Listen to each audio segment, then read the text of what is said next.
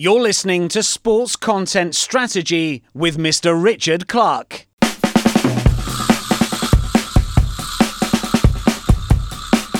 It looked like they would sign George Best. He just didn't show up for the press conference. But by 1975, Toy finally got his man. A little bit of help, they say, from Henry Kissinger, working out things with the Brazilian government to allow the Cosmos to have their king. And Pelé signed in the dotted line, and the rest, as they say, is history. The most successful franchises in Major League Soccer are those that really embraced their local identities from the NASL in what we call Cascadia, right, the Pacific Northwest. So you've got the Vancouver Whitecaps, the Seattle Sounders, and the Portland Timbers. They've got the best atmosphere. They've got the most rabid fan base. Wouldn't it make sense if you're having a Super League to have a club representing the super city of New York? Would that then be our opportunity to come back? Well, that's not how we want it, but I'm stuck in a situation in 2021 where I want my team back on the pitch. Hi there, welcome to Sports Content Strategy. My name is Richard Clark. My guest this time, David Kilpatrick. He is the historian for the New York Cosmos. Now, as you may know, I'm a massive fan of soccer in the US. I loved it so much, I even went out and worked there for a couple of years. And the reason I got into it was when I was a kid, the New York Cosmos were literally the most glamorous side in the world. Pelé, Franz Beckenbauer, Carlos Alberto, all appearing regularly for a side that was in the glamorous city of New York. It was new, it was fresh, it was different, and I was massively into it. But the league they played in went out of business, and in its place, MLS grew up. Lots of issues here about the nature of American sport and the nature of American soccer, promotion, relegation, globalization, branding, all sorts of things at play here in the New York Cosmos story, but they are not dead, that's for sure. And I wanted to explore with David how they can come back to life, if they can come back to life, and what they need to do to come back to life. As I say, my name is Richard Clark. I'm a sports digital consultant working in content, communications, social media, digital marketing, all that jazz really. If you need me, contact me via my site, mrrichardclark.com, or at Mr. Richard Clark on all social media. If you like this episode, have a look at the back catalogue of Sports Content Strategy. I've spoken to Grant Wall, famous US soccer journalist, and the genesis story of LAFC from a content perspective. So that's all in the back catalogue. But without further ado, let's talk glitz, glamour, 1970s New York, and the Cosmos story, then and now, with this man. My name is David Kilpatrick. I'm Professor of English Literature and Sport Management at Mercy College, where I'm also the Program Director of Sport Management, and I'm the club historian for the New York Cosmos. In that role with the New York Cosmos, I am responsible for the curation and promotion of the legacy of North American soccer's most fabled club. Well, I'm a big Cosmos fan. I was when I was a kid, so I don't need to know the basis of the Cosmos story, but my readers and my listeners will. So could you sort of talk about the genesis of the Cosmos? Because they've just had their 50th birthday, so they have history. Indeed, yeah, we're celebrating our golden anniversary in somewhat compromised circumstances, but it was the tail end of 1970 that the North American Soccer League awarded New York franchise to the Gotham Soccer Club, which was the entity that was formed by Atlantic Records moguls Ahmet and Neşvi Erdoğan and business associates of theirs through parent company, Warner Communications, most notably the CEO, Steve Ross. Atlantic Records had been bought out by what became Warner Communications at the time was Kenny. To try to keep the Erdoğans on board, and again, remember by 1968, Atlantic Records had the likes of Yes, and Led Zeppelin, and eventually got the Rolling Stones on there. So many of rock and roll's greats. And of course, Neşvi Erdoğan was a seminal figure in jazz recordings in the decades prior. So the Erdoğan brothers had built this record company up and sold it out, but then the bigwigs thought they wanted to try to keep them. When they were asked, well, what could we do to keep you? apparently the brother Zurdigin said, well, we want to own a soccer club. And so Steve Ross said, well, let's see what we can do about that. Now, I'm not positive about this, but I've been told that Ahmet was a Galatasaray fan and Neshoui a Fenerbahce fan. Maybe it could have been the other way around. And they're brothers. Yeah. Yeah.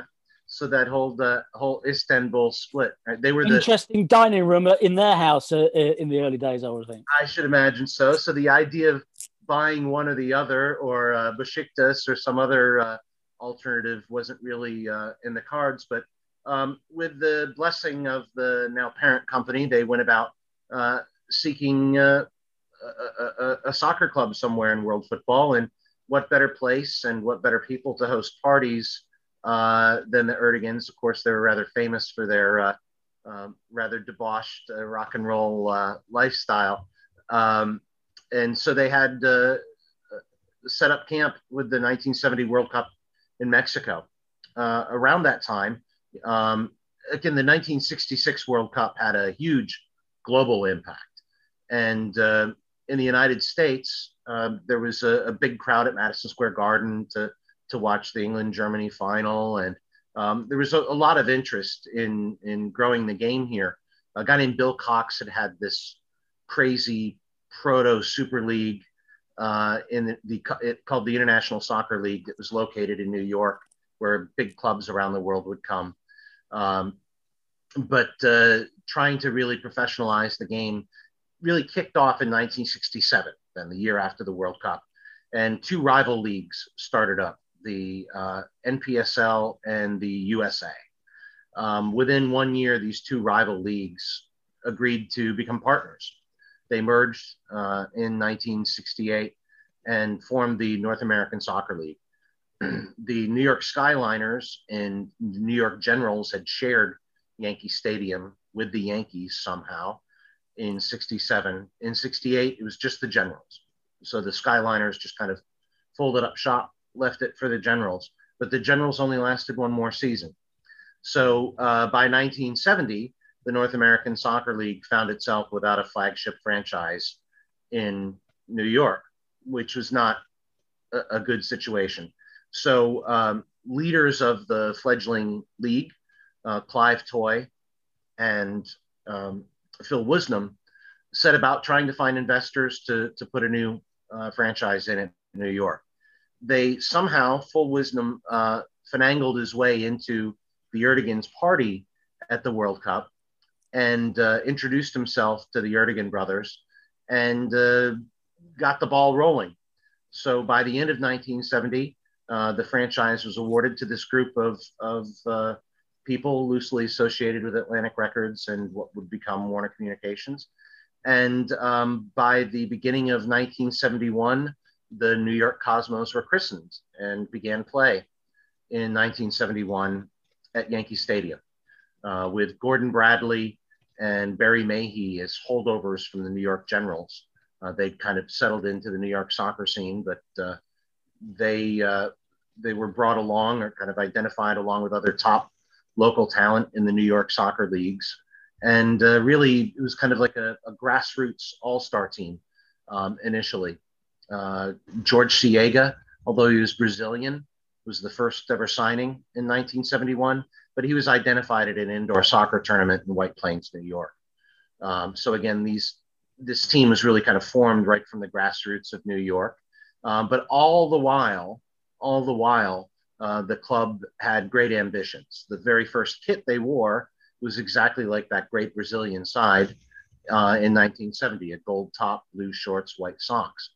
And Clive Toy, who was the founding general manager and kind of rigged a little bit of a contest to christen the team. Cosmos is, of course, short for Cosmopolitan.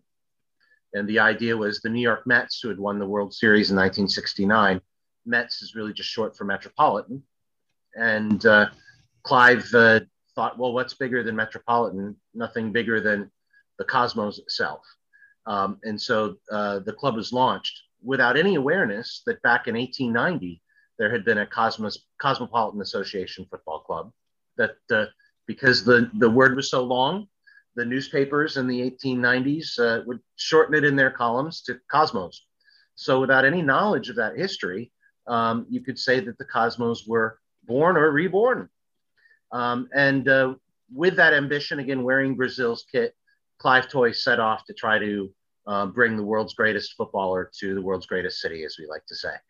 And he pursued Pelé and George Best, but especially Pelé, with the hopes of attracting attention to New York. And it was needed because the crowds were rather dismal. And they had the problem of the primary tenant, the Yankees, having the right to pull the field on them when there was the threat of a sprinkle. And that indeed happened several times in that inaugural season, where fans would even be there at the stadium only to find out that the Yankees had declared that the weather conditions would tear up the field and make it unplayable for baseball later in the week. So that caused a lot of problems. And in 1972, the Cosmos had to hike it out to the suburbs and play at Hofstra. And they played before very small crowds, really struggling for attention in the very crowded New York entertainment market space. But at last, and it looked like they would sign George Best. He just didn't show up for the press conference. But by 1975, Toy finally got his man, and the King arrived. A little bit of help, they say, from Henry Kissinger, working out things with the Brazilian government to allow the Cosmos to have their king. And Pelé signed in the dotted line, and the rest, as they say, is history. The Cosmos Country phenomenon kicked off in earnest. Yeah, and that's the interesting thing. I watched Once Upon a Time this morning, and it is presented as Pelé signed and the world's media, or the New York media, turned up and it all exploded. Was it as straightforward and as simple as that? Not really. You know, his debut was a friendly, not a league match, but a friendly against the Dallas Tornado. And the star player for the Dallas Tornado was an American named Kyle Rote Jr. The junior was important because his father was a rather famous player for the New York Football Giants. So kind of the son of a celebrity in the team that had captured the hearts and minds when, again, remember in the 1950s, the biggest sport here was baseball. American gridiron football really kicked off in the late 1950s with television, in particular around a game that went to overtime, the first ever professional game to go to overtime in a championship at Yankee Stadium with the Giants and the Colts, and Kyle Rote was in that game. So his son was a professional soccer player and quite a good striker, actually. So it was kind of, I think, fitting for America's top soccer player at the time to be playing for Dallas against the Cosmos. And it was a friendly, and it was sold right out. Nobody could get in. It did capture some media attention, but again, to be honest, it didn't catch on probably the way they would have thought. It wasn't that Yankee Stadium was immediately sold out. Was there a boost in attendance? They weren't even playing at Yankee Stadium yet. And in fact, in Pelé's debut, as you see in Once in a Lifetime, they literally had to go out. A guy named Charles Catone, who is essentially like an intern in the office, literally had a bucket of green paint to try to make the terrible pitch at Downing Stadium on Randall's Island, which is sort of positioned in between Manhattan and Queens. Really, still to this day, somewhat difficult place to get to if your kid's got a game on a Sunday morning. Can be a little bit tricky to get there. So not the most convenient spot. But for the first game, people were even kind of hanging over the Triborough Bridge to try and catch a glimpse, and not quite to the scale of Woodstock, but you know, there's a lot of people who say they were there that I really don't know if they were there. You know, kind of a little bit of a media sensation, and it was more than anything, Pelé was a tremendous draw city to city to city. And he took on an ambassadorial role. He realized that his task was not just to play up to his reputation. He also realized that it wasn't, and also that it wasn't just about trying to win a championship. He also realized that it was the greater task was to win the hearts and minds of the American people. And you have to remember at the time, again, I was born in 1968, when you would fly across the country in the early 1970s, and you'd look out the window, you'd see the landscape dotted with baseball diamonds.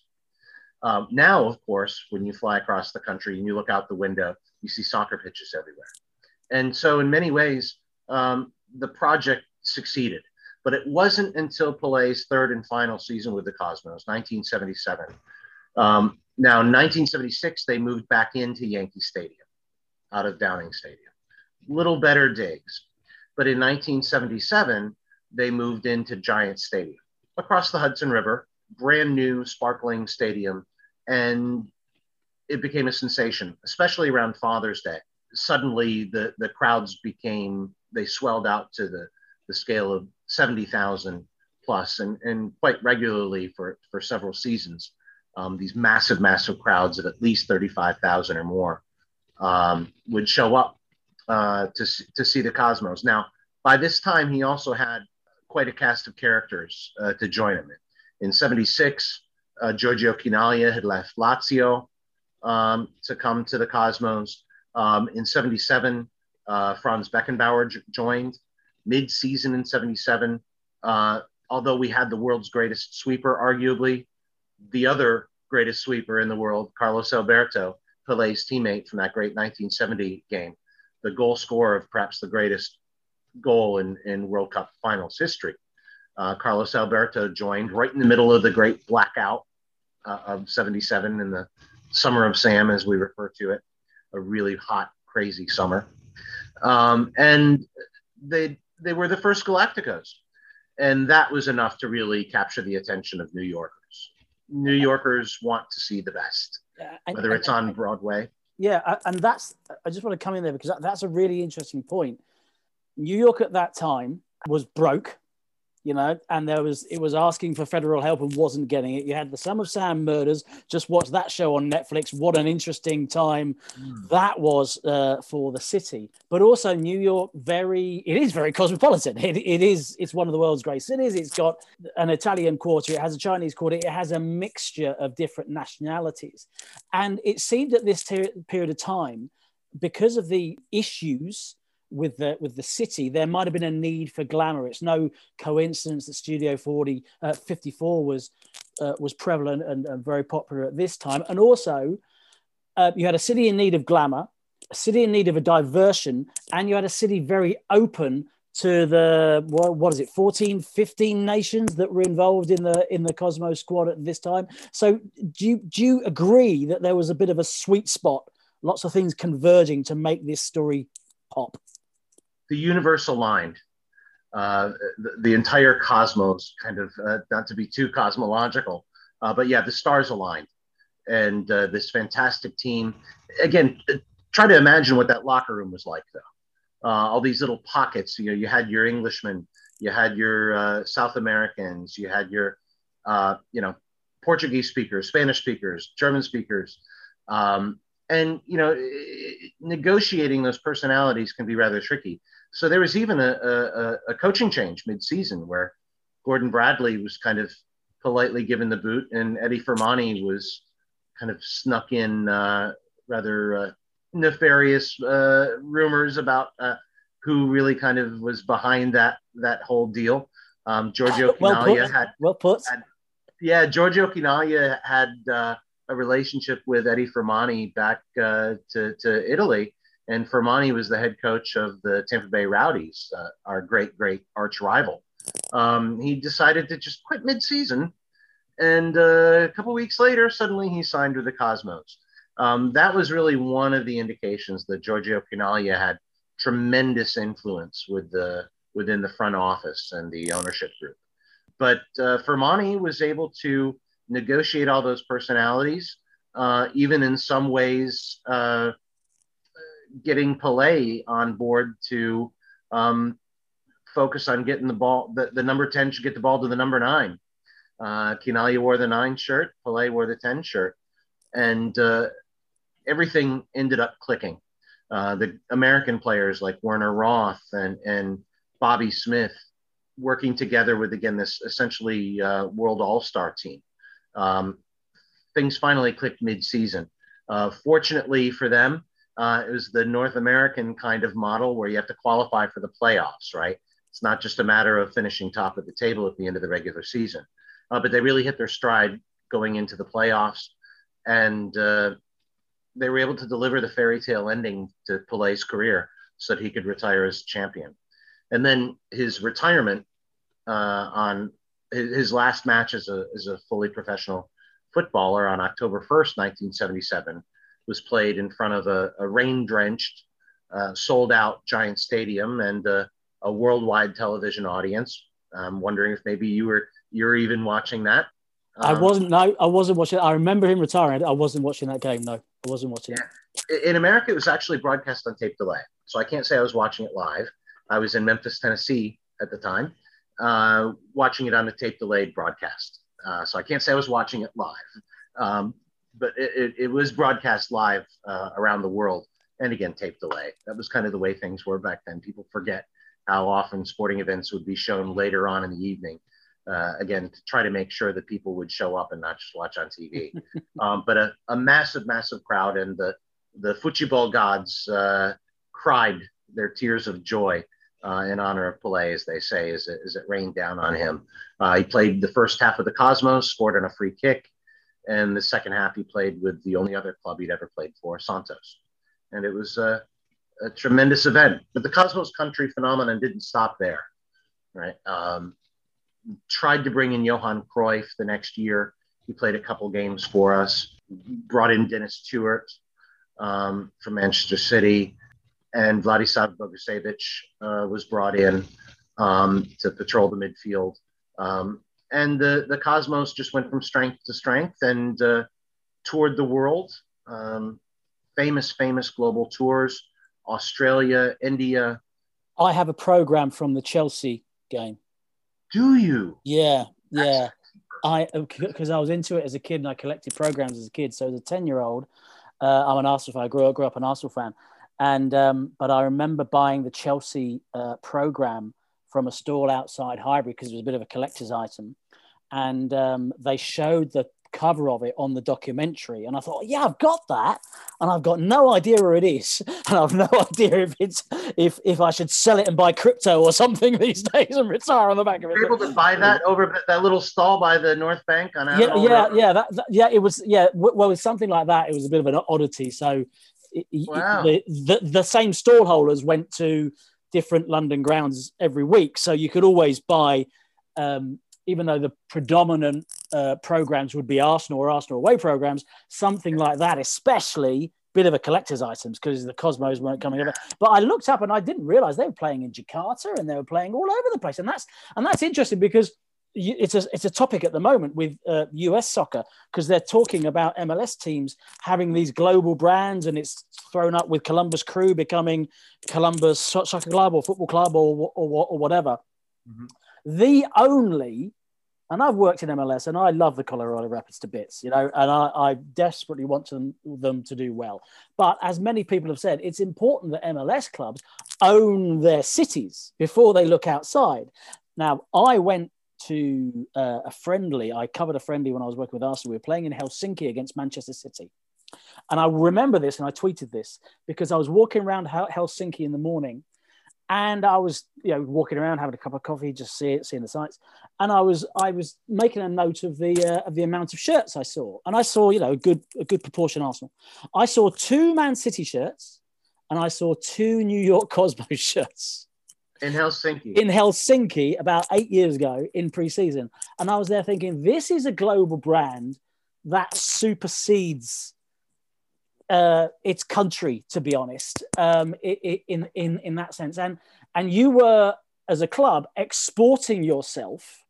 I mean, it wasn't just the soccer, because the brand of New York Cosmos is glamour, right? It's rock stars, it's movie stars, it's glitz, it's glamour, it's big names.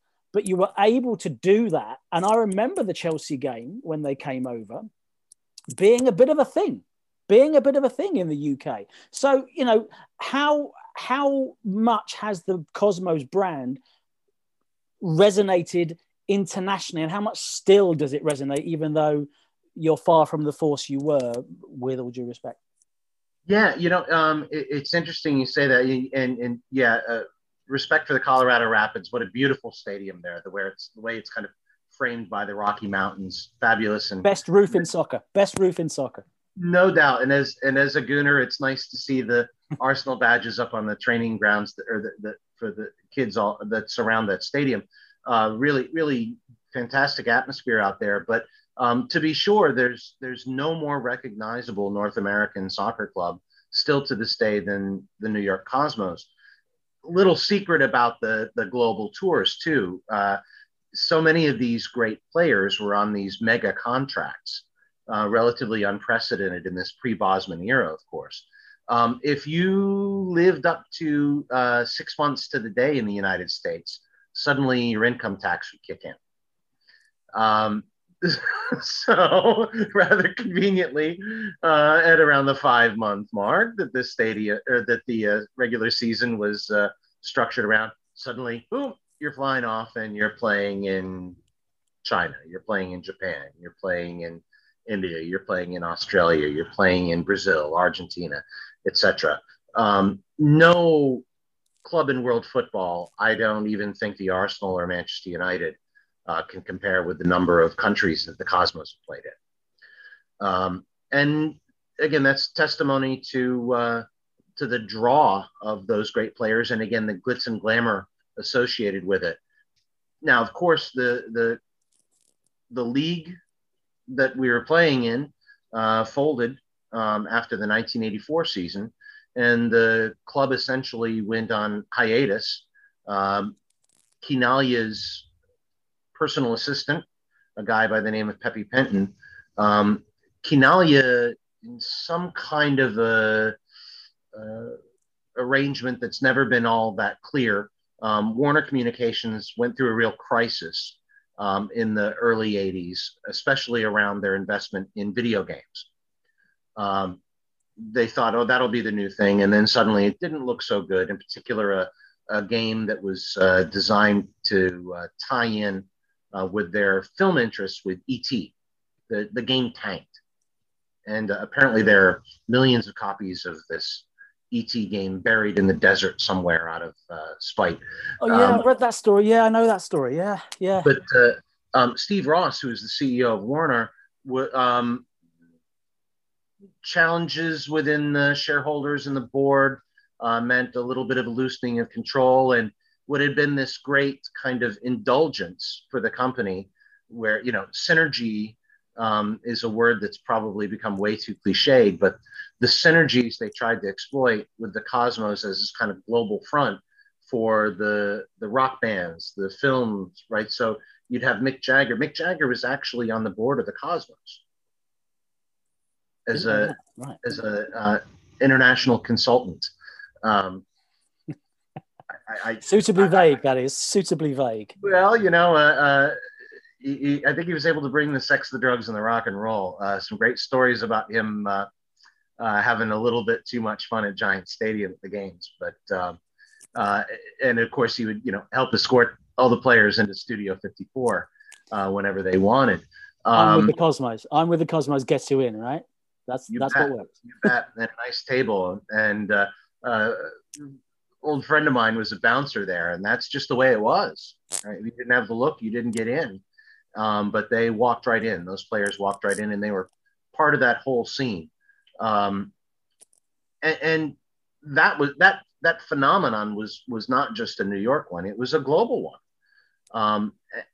So a lot of people don't even necessarily know that the club went away, and then others don't know that the club has essentially come back to compete. So there was a reboot for the club. The film Once in a Lifetime that you mentioned a little bit earlier kind of kick-started interest in the club, and Paul Kemsley, who has some associations with Tottenham's Alan Sugar, bought the club from Pepe Penton, who had kept the Cosmos going and its intellectual property rights on a number of fronts. First of all, he curated all of the material culture of the club, the trophies, the jerseys, the bathrobes, the players' jackets. One or two of them even had women's phone numbers still tucked in the pocket. He'd kept all of this stuff, right? The files and files of press releases, videos archived, et cetera, et cetera. So after Once in a Lifetime, Kemsley bought the club, and rather naively, no offense intended, but rather naively thought, okay, let's put the Cosmos into Major League Soccer. But as you know, working with the Rapids, that's not really how MLS works. In fact, Major League Soccer, when it launched in 1996, really was launched along the premise of being the anti-Cosmos League. And the Cosmos were kind of seen as the scapegoat for the failures or excesses of the North American Soccer League in the 70s and 80s, which I think is harsh, unfair, and misguided, quite frankly. I think the responsibility for the league really was overexpansion and a closed league structure, too much like the North American model, that it would allow franchises to relocate, that would allow franchises to come and go by the whims of their ownership groups. So for instance, even though I was a New Yorker living in Memphis in the I was born and raised in New York, but I was living in Memphis, Tennessee in the late 1970s. So I was blessed to have as coaches the likes of Bobby Thompson from Wolves, Charlie Cook from Chelsea. They were there in Memphis, but the Rogues started in 1978. And by 1980 was their last season, and they moved to Calgary, Alberta, and became the Calgary Boomers. That kind of thing was happening left and right. It's inconceivable. It's sort of like the Wimbledon becoming MK Dons, or those rare exceptions of clubs being treated as franchises. And this wasn't really out of the norm for North American sports at the time necessarily. Basketball was not as established as it is now. Again, while living in Memphis over that same 3-year span, the professional basketball team rebranded 3 times in 3 years. They went from being the Memphis Pros to the Memphis Tams to the Memphis Sounds. And then when the league merged with the NBA, the Memphis team folded. There was there's a Memphis Grizzlies team in the NBA now, but they relocated from Vancouver. When I was a kid, the Memphis Grizzlies were a professional football team. So franchises coming and going, is about as American as apple pie. But that's not good for soccer, and that's not the way soccer is structured. So Kemsley rather naively thought, well, okay, I own the Cosmos. Now the Cosmos need to be in the top league. That's MLS. Okay. Hey, Commissioner Garber. Hey, MLS, here we are. Now, there was already a franchise in the New York metropolitan area. In 1996, they were launched as the New York, New Jersey Metro Stars, playing in Giant Stadium with the aforementioned Eddie Firmani as their first coach. So it was sort of like the Cosmos back, but rather than with the cool name Cosmos, we had the rather clunky New York, New Jersey Metro Stars. But for many of us, we thought that was a little bit of a placeholder. In fact, the first player signed for the Metros was Tab Ramos, who is a draft pick of the Cosmos. We have this draft, college draft in North American sport. And Tab Ramos was one of the last draft picks for the Cosmos. And so he was the first player signed to the Metro Stars, even had the Cosmos coach, played at the Cosmos Stadium. Just kind of felt at the time like it was inevitable that eventually that team would be named the Cosmos. But Penton had the intellectual property rights, owned the club, ran Cosmos soccer clubs, and would sue anybody who dared infringe upon the copyright and trademark of the New York Cosmos name. Major League Soccer, then, when it launched, though, was as a single entity. The Metro Stars were operated by, not owned, correctly speaking, but operated by Metro Media, right? A media conglomerate whose headquarters was across the road from Giant Stadium. But Major League Soccer is a single entity. So you don't have owners and ownership groups. You have operator investors who buy into the league. And then in return, they have as investors, they have the rights to operate particular franchises. So it's a very complex structure that's designed to keep costs down. The justification at the time was, we don't want spending to go out of control the way it did. And that was the beginning of really scapegoating the cosmos with the, again, the Neo-Galactica, or the Proto-Galacticos, I think you could say, you know, these great players. Other franchises around the NASL had tried to mimic the cosmos. Cruyff played one match for us at Giant Stadium against the FIFA World All-Stars. You played that match at Stamford Bridge that you were at, or that you've got the program for, right? But Cruyff eventually joined Aztec, the Los Angeles Aztecs. Aztec, yeah. And then a year later joined the Washington Dips. What a great name, the Dips. Yeah. You know, some of these ownership groups, you know, you'd have used car dealers saying, oh, let's get in on this. And no idea the investment required to launch a sustainable soccer club. So the league arguably overexpanded. That's one dominant narrative of it. A lot of people say, well, the league expanded. I don't think the problem was the league expansion so much as the people that were doing the expanding. It was the ownership groups and the structure. And, you know, there are just too many cities in the United States to only have one division. But we didn't have an open system with promotion and relegation, the way the game is structured the rest of the world. But Major League Soccer, when it launched, they wanted to try to keep the costs down. In 2002, when the players tried to sue for antitrust, the Cosmos were referred to in defense of MLS as saying, "Oh, we gotta keep the costs down. We have to keep the costs down to sustain the game." There might have been some good reason for that in 1995, 1996 when they launched. Major League Soccer launched as a condition for FIFA awarding the 1994 World Cup to the United States. There wasn't really a proper, fully professional first division in the United States. Indoor soccer had kind of filled that void. It had taken some time. So they put this structure together.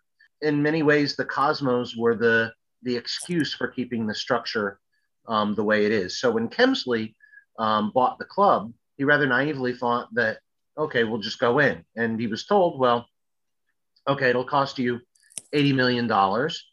By the way, your intellectual property rights will become owned by the league. You will no longer own it. So he had just paid these millions, right? Kemsley was spending a lot on this project, spending on this project, trying to do it right by the Cosmos name in his defense, right? Billboards at Times Square, the Cosmos are back. Pelé's there signing autographs at Times Square, signing Cosmos balls. Cantona was involved as well, wasn't he? Cantona was involved at the time too, referring to it quite rightly as an art project, right? And which in many ways it is. But quickly, Kemsley was going through way too much money on this project and was essentially bought out by another group of investors who then were still at the table with Major League Soccer, but around this time, a revived North American Soccer League, right, kind of embracing the identity of the former league, had launched up with my good friend David Downs as the commissioner. And so they were also negotiating with this North American Soccer League to put a club in that league. But the new ownership group, when they understood the price tag of $80 million to become operator investors, so they'd just become owners of the New York Cosmos, then they would be paying $80 million on top of that to hand their ownership group over to the league. And they would no longer own the intellectual property rights. And then they would be constrained by the salary cap. And again, in the single entity, with the exception of what's known as designated players, or the Beckham rule, as they call it. Which is a way round to get the stars in, isn't it? It's a way round to get the stars in. So you have that little sprinkle of stardust. Exactly. So while I obviously you're the expert, but I have worked in MLS, so I agree obviously with the vast majority of what you're saying. But certainly the early years of MLS, they were taking that they did have no ties. They did have the halfway line called a shootout. It's a shootout, and they did. You know, they were still affected by the NASL, the need to have that sprinkle of stardust. And what we're seeing now, the DP rule was introduced to get Beckham in, and that was crucial for credibility. Yeah. And now what's happening is they're trying to double down on credibility. All the clubs that are starting up are United, City, they're football clubs. They're not even soccer clubs now. Gone are the days of the Kansas City Wiz and the Dallas Burn.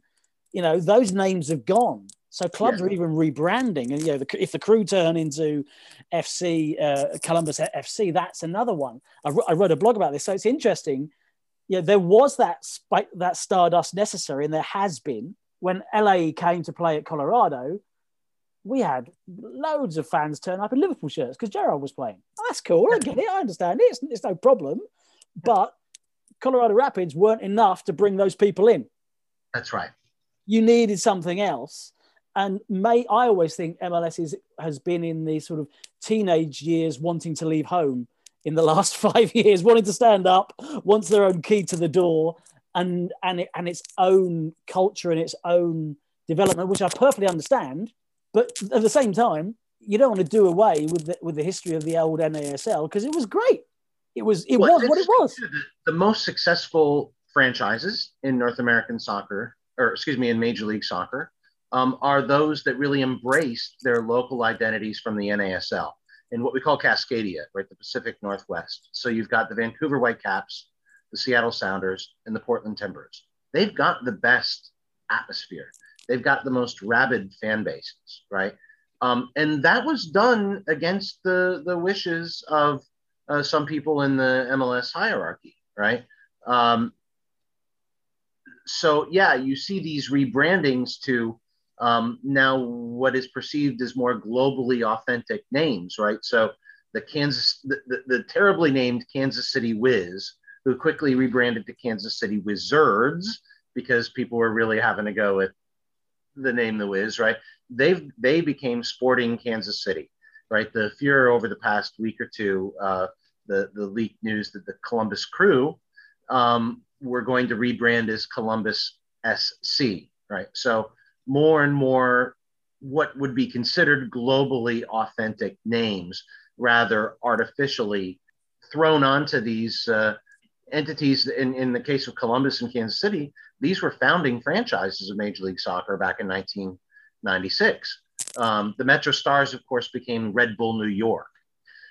So Kemsley, when he had bought the club or the Cosmos, thought, okay, now New York can have a second team in the MLS, and when he was bought out, the investor said, if we're going to spend $80 million, we want that to be on a new stadium. If we're going to spend $80 million, we want that to be on the stadium and great players again. And we don't want to be hampered by the single entity status where the players that are wearing our badge are actually signed to the league, not by us. We want to be able to control our own destiny. And the relaunched, if you will, or the NASL 2.0 actually provided a league structure that suited those ambitions, or so it seemed. So in 2013, the New York Cosmos returned to competitive play, playing against a revived Fort Lauderdale Strikers, one of our rivals from the past. And there was a revived Tampa Bay Rowdies in that league. Joe Cole from Chelsea, of course, played for Tampa Bay Rowdies. And you had Raul and Senna? Did they come in at that time? Yep, Raul joined us. And we had Marcus Senna, and again, operating on a similar kind of carbon copy, if you will. And toured the world. We were the first team from the United States to get back to Cuba once President Obama lifted things. That was an amazing experience. We had Pelé on the plane with us. We had Carmelo Anthony, who was with the New York Knicks, on the plane with us. And when we arrived in Havana, boy, it was the full rock star experience. I was the first one off the plane, believe it or not. So I was the first one through customs, and Pelé was right behind me. So I come off this plane, and there's, you know, I had thousands of people, and there's little old beer-bellied me. Look at me like, who's this? Yeah. And then there's Pelé, and then you know what? You know, I'll tell you a little story. When Arsenal went to China and places like that, we used to walk in the hotels with the players, and the player would come in and they go, hey, another player would come in, they'll go, hey, and then I'd walk behind, they go, oh. It's like, I know, I'm disappointed too. Let's be honest. But yeah, it's interesting with the Cosmos, right? Because the legacy of the Cosmos, you won battles for the sport of soccer in the US. You know, they talk about Dick Young, the Daily News columnist, being, you know, the old grizzled guy who wasn't interested in soccer and it was horrible, it was a foreigner sport, we're into baseball, blah, blah, blah. Tommy Tanzi's sport, he used to say, yeah. Right, he got won over. Also, I think it was very poignant that, of course, come 1990, what's massively important in the growth of soccer in the US is the US getting to the World Cup. That's when, you know, as much as I love MLS, it doesn't resonate nationally on a weekly basis. But what is absolutely for sure is the US men's national team and the women's national team getting to their respective World Cups resonates hugely. And they draw a parallel in the documentary, and I think it's fair enough, between the Cosmos ending and NASL ending in the sort of mid-'80s and those players that were in the 90, 94, 98 World Cup team being influenced, being energized by them. Matter of fact, I'll recommend another documentary film for you. I don't know how many times I've watched Once in a Lifetime, and I can't get enough of it still, but the documentary Soccer Town USA really identifies at the heart of that team that qualified for the 1990 World Cup in Italy, and then you know, represented the U.S. in 94, three guys from the same town, right? Tony Meola, John Harkes, and Tab Ramos. I already mentioned Tab Ramos was a draft pick of the Cosmos. They grew up basically in the shadow of Giant Stadium. Tony Meola, our goalkeeper for the United States, was a ball boy. So was John Harkes, the midfielder. The first American to score at Wembley, by the way. Harkes, right? I was there when he scored. Were you? Yeah, that was a League Cup final. The League Cup final 93. And I was there. So, you know, they were Cosmos fans. That's how they grew up. The Cosmos, as I say, they have a resonance over here, certainly for people of my age. And obviously this is a podcast, it's on video, but I'm wearing a Cosmos top because I have a Cosmos top. When I went over to New York, we did some work with the Cosmos community coaches and they gave us some merch and stuff. So I nabbed that quickly. I swapped a few things to get the Cosmos stuff. But anyway, there is always looking down on the standard of US soccer. Yeah, it's still there now. It's still happening. The interesting point for me was Steve Hunt, of course, a player who played 7 games for Aston Villa, then was sold to the Cosmos in order to put a roof on the Whitten End stand at Villa Park, right?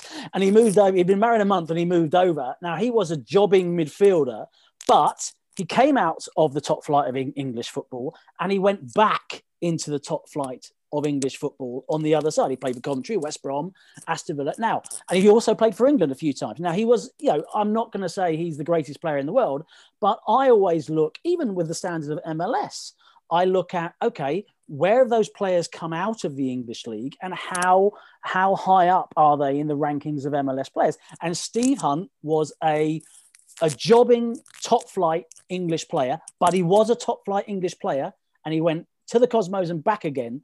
Pelé and Beckenbauer were towards the end of their careers, Alberto towards the end of his career as well. But Steve Hunt is the barometer for me. That's right. And, you know, by the way, first of all, you won't find a more passionate Springsteen fan than Steve in the entire state of New Jersey, right? So he flies over to see the boss whenever he can. But, yeah, he scored the cheekiest goal you'll ever see, too, to break the deadlock in the championship game in 77. So he'll always be, you know, always be famous for you know, there was a back pass to the Seattle goalkeeper, Chersky, and he wasn't aware that Hunt was right there. But, you know, phenomenal player. And yeah, the standard of play was extremely high. And this, again, gets to the issue about, you know, just because you call yourself major league doesn't necessarily mean you are.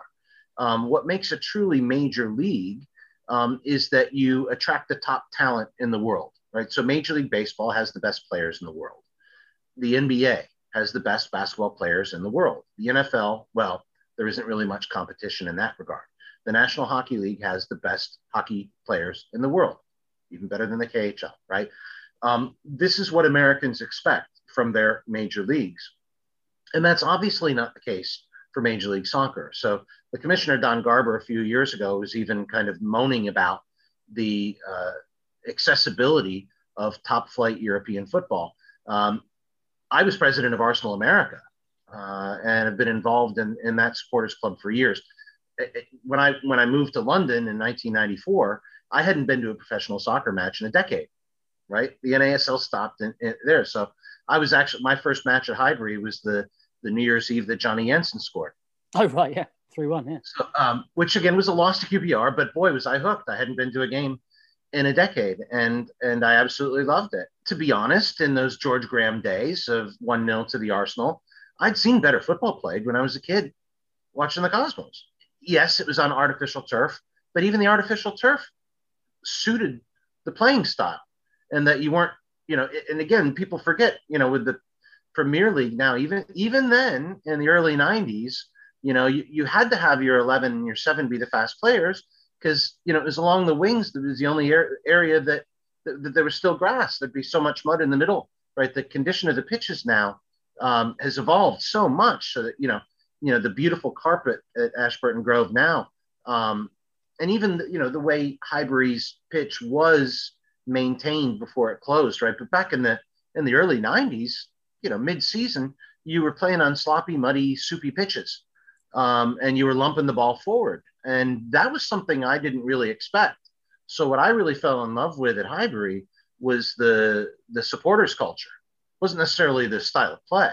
Now, of course, Arsene Wenger changed all of that, and the Premier League money raised the standard of the pitches and things like that. But people forget that the North American Soccer League was able to catch on for a while because the world's greatest players were coming here, again, pre-Bosman. And now American kids, to your point, right? I just dropped my daughter off to her last day of school as a graduating senior earlier this morning. Kids wearing football tops, right? You see your Real Madrid, your Barcelona, your Arsenal kit. You even see the occasional Glasgow Rangers kit in town here in Dobbs Ferry, New York, right?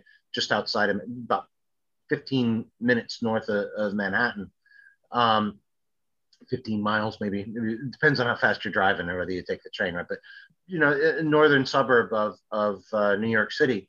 And you see kits from all around the world. What you don't see much of, no offense, or you don't see too many NYCFC or Red Bull kits. You're more likely to see a Man City kit than an NYCFC kit. That's just reality. Well, and that's the I've maintained that the enthusiasm that I saw for soccer in America means it will be a massive sport in that country. But it is open to question whether MLS will be that major league for all sorts of reasons. This was going to bring me back to one of my points. The MLS is now, its TV numbers aren't what it wants. Let's say that. Not at all. Now, that was also true of what happened to the NASL and the Cosmos. The TV numbers weren't right, weren't what they wanted. ABC went for it in a big way. It didn't work, and they pulled the plug very quickly. It was a very interesting point the Cosmos TV guy made on the documentary, saying that he'd have done it a different way. He'd have approached the presentation of soccer is a little bit more highlights, a little bit more clips, which actually is a more modern way to do content, right? Yeah. But is that the challenge that existed in the Cosmos NASL time that exists now, that the US soccer itself, apart from the World Cups, has not worked itself out? It hasn't worked out how to make itself a spectacular sport that gets an audience on TV, and that's fundamental for the success of the sport. Yeah, every summer, you know, obviously not this past year, and likely not this summer, but when we're not in a pandemic, there are crowds of 60, 70,000 for soccer matches in the United States. It just happens to be, though, that it's the likes of Manchester United versus Real Madrid, or it's Liverpool versus Bayern Munich or something along those lines, right? The mega clubs, if you will, indeed the dozen that were going to comprise the European Super League. Quite frankly, my reaction to the proposed European Super League was intense ambivalence. But from a Cosmos perspective, right, we're on hiatus right now. The Cosmos won the revived North American Soccer League our first season back, 2013. We didn't win the league in 2014, but in 2015 and 2016, we won the league back to back when the NASL was designated as the second division here. But without promotion and relegation, without an open system, winning the second division makes you the second division champion. It doesn't earn you promotion. So, you know, whenever I go anywhere around the world, the first question I always get is, when are you going to be promoted into the MLS? It simply doesn't work that way. And then United States Soccer decided to revoke the second division sanctioning for the North American Soccer League. So suddenly our second division status, which frustrated us, right? And in as much as we were kind of the Goliath back in the day, now we're very much the David, advocating not in a selfish way for ourselves to be at the top, but advocating for an open system, you know, more aligned with FIFA's statute on sporting integrity, of which there are two notable exceptions, Australia and, of course, the United States. And so here we are winning the second division a couple of years in a row. And then we wanted it yet again. Right. So we win the league three times, and suddenly the league loses its second division sanctioning, and the league goes in hiatus. And this year, the Cosmos are competing in court. Now, I have to tell you, though, all along, we thought eventually, with the globalization of sport, eventually some kind of a global Super League has to happen. This is something we'd talked within the office for years and years and years. And we also know that with the single entity structure of Major League Soccer, it is impossible for a franchise which does not own its intellectual property rights, right? It's impossible for a Major League Soccer franchise to leave MLS and join any such structure. We wondered, could this Super League be our opportunity? It wasn't named the ESL, it was named the Super League, right? Now we're owned currently by Rocco Camiso, who also owns Fiorentina. And his focus there is trying to avoid relegation from Serie A. But whether it would be Rocco or another investor group, wouldn't it make sense if you're having a Super League to have a club representing the super city of New York? And again, would that then be our opportunity to come back? Well, that's not how we want it. That's not how we want it. But I'm stuck in a situation in 2021 where I want my team back on the pitch. So I was against a closed system that doesn't allow for the pure meritocracy of competition. But you know, again, I was intensely ambivalent about the idea of a Super League because I did think it would instantly revitalize the Cosmos in a way that would make us, again, globally prominent. So I still think that we have that potential. That hadn't crossed my mind, actually. That hadn't crossed my mind because I know, obviously, you were doing... I came to the Cosmos head offices. I visited. I had a connection there. So I came to your offices about... when they were in Soho, I think it was. And it was all brick walls. I remember being brick walls and things like that. So I had a little look around. As I say, I'm a Cosmos devotee. And that must have been 10 years ago, best part of 10 years ago, I would think. And they're talking a good game then. That was probably when Paul Kemsley was starting to get involved. It's always got a little bit legal. And I know, obviously, USL has usurped NASL. And now you've been involved in NISA, but you're not competing at the moment in NISA, which is a different league. Yeah. And it just seems, as you've said, the Cosmos are a big game, a big noise, a big brand as well, potentially valuable brand that doesn't have a home, that doesn't have a home to play football. And there doesn't seem to be a way out of it, given the way MLS does its business doesn't fit with what you want to do. And of course, the other thing that happened with getting into MLS, of course, Citigroup came in and won a franchise to be New York City FC. So there was that issue going on. You're smirking at me. So we can't libel anyone for a smirk. I'm rather certain Sheikh Mansour would have taken a spot in Miami just as well as New York.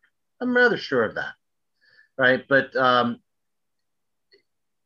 you know, they were kind of fast tracked in ways that other prospective expansion sites were not, in that other cities that are desperate to try to get in on this thing, right, are now, the expansion fees have gone beyond the 80 million. Supposedly Citigroup paid 100 million, not the 80, but the timing of this was really terrible, right, for us, right? So we're about to come back on the pitch, and all of a sudden Major League Soccer announces, we've got another team in New York, New York City FC, all right? And to say that it hurt us would be a gross understatement.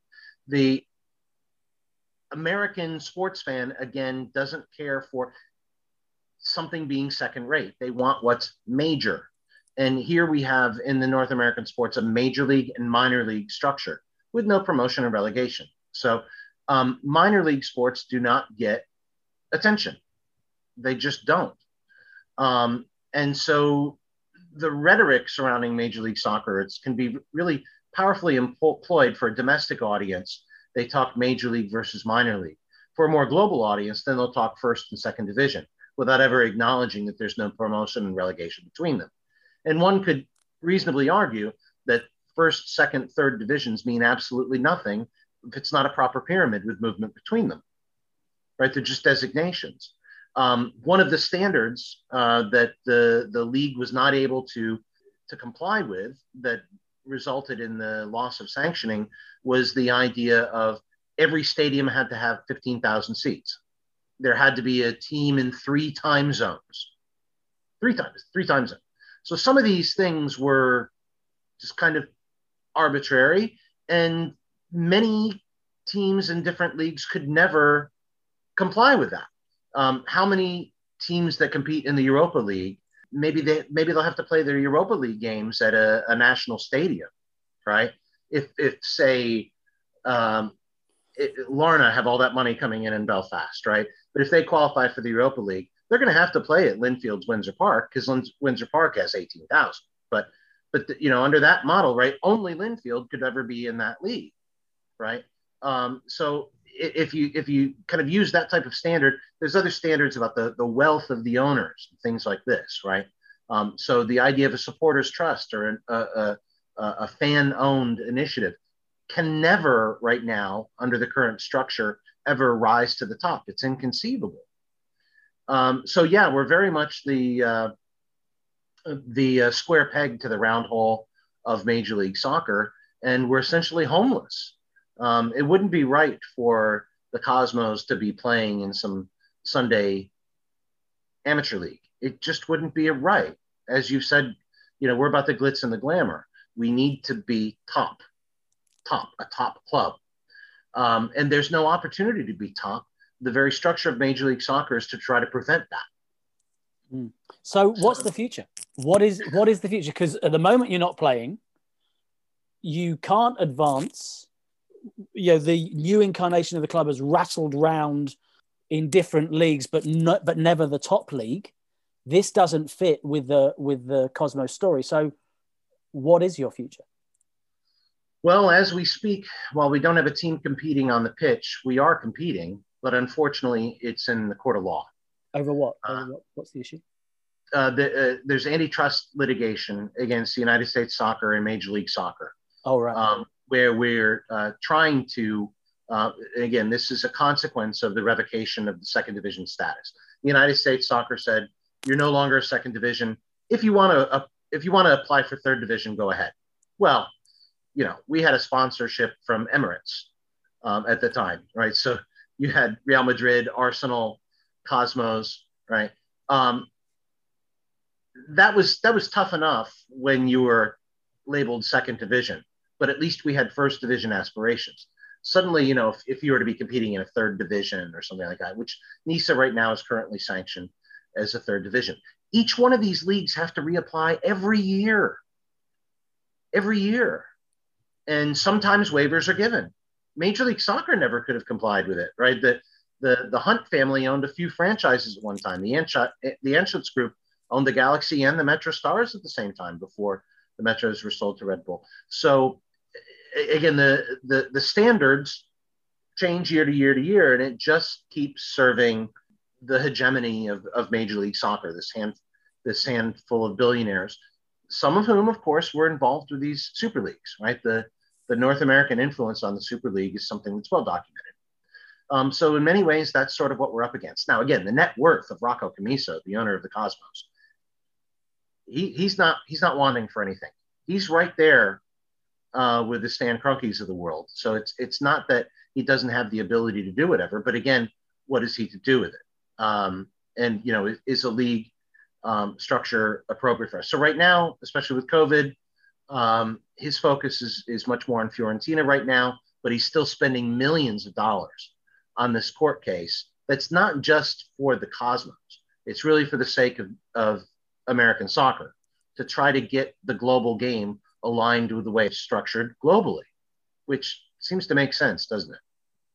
And just finally, though, if you can get a team on the pitch in a viable league, is the fan base still there? Because we're roughly the same age, right? I think you're a year older than me. Those fans, I sense, are still out there. They are. They're out there. And, you know, the top you're wearing, I have that top too. And it's a conversation starter, isn't it? Oh, the Cosmos. I used to go see them. Or, oh, my dad loved them. You know, but again, it has to be done right. It has to be done right, or you don't do it, right? You have to have top talent. You have to be trying to be top, because that's part of our myth. That's part of our mystique. That can't be compromised. If you compromise that, then you are undervaluing and demeaning it. So that's the unfortunate reality. Again, if you look what they pulled off up in Scotland, you know, for Rangers dropping all the way down and under, you know, proper sporting integrity, climbed all the way back. We don't have that ladder to climb. So I do think, and I'm perhaps naive and optimistic in that regard, I think when you really look at the biggest picture of all, you know, soccer is not new in America. That is a narrative that serves the people that are in control right now. The first modern football was invented by Charles Goodyear, and that was first sold at Charles Goodyear's brother-in-law's shop in Lower Manhattan. There were people playing football. The earliest football club in New York was the St. George's Football Club, and the St. George's Cricket Club, which housed them around where Madison Square Garden is now. That's where the first international cricket match was played. People don't realize that. The first international cricket match was not at Lord's. It was played in Midtown Manhattan, when Midtown Manhattan was still farmland, right? But the St. George's Cricket Club, every Thanksgiving, they would play football. Now, what code did they play? Well, it was pre-1863, before the Football Association was formed. So what we call soccer, it's just association football. Soccer is just short for association football. It's an English Oxbridge term. We didn't invent it. Don't blame us. The sport's been played here for a long, long time. So if you look at the bigger picture and you realize that the first Cosmos were really there in 1890. And so in 1970, when a club was given back, and then in 1971, when the Cosmos took to the pitch, nobody knew that there was a Cosmos back in the 1890s. So I like to think that the Cosmos are something that cannot die, that it's something that, you know, once in a lifetime, twice in a lifetime, thrice in a lifetime, maybe not even in our lifetimes. But I really believe, ultimately, New York deserves a top world-class football club. And that has to be the Cosmos. So I remain optimistic despite the current situation. I really believe that soccer in America will get beyond the current crisis that we're facing. Again, it's massive. There isn't a town in America that doesn't have a soccer pitch. Most American kids are playing the game, but they lose interest. If there is a top flight professional league, we'd have the crowds to compete. we have to have the players to draw those crowds, because otherwise we see better football played on Saturday morning on TV than we see Saturday evening at the local stadium. And that's what we had when I was a kid. We had the best players in the world in that stadium on Saturday night. I could talk all day, but thank you very much, David Kilpatrick. Rich, thank you so much. I would gladly continue the conversation for hours and hours here. Well, yeah, I would too, but, you know, over hour-long podcasts, it's going to tail off, mate. Let's be honest, it's going to tail off. But if we talk that long, it's been so much. It felt like just a couple minutes. So, so much. It's been a really fun conversation.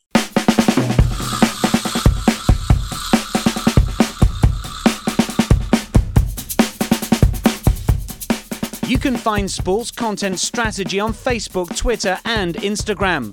Go to sportscontentstrategy.com for more information and to sign up to the newsletter. Richard is at Mr. Richard Clark on all social media. Read his blog at mrrichardclark.com.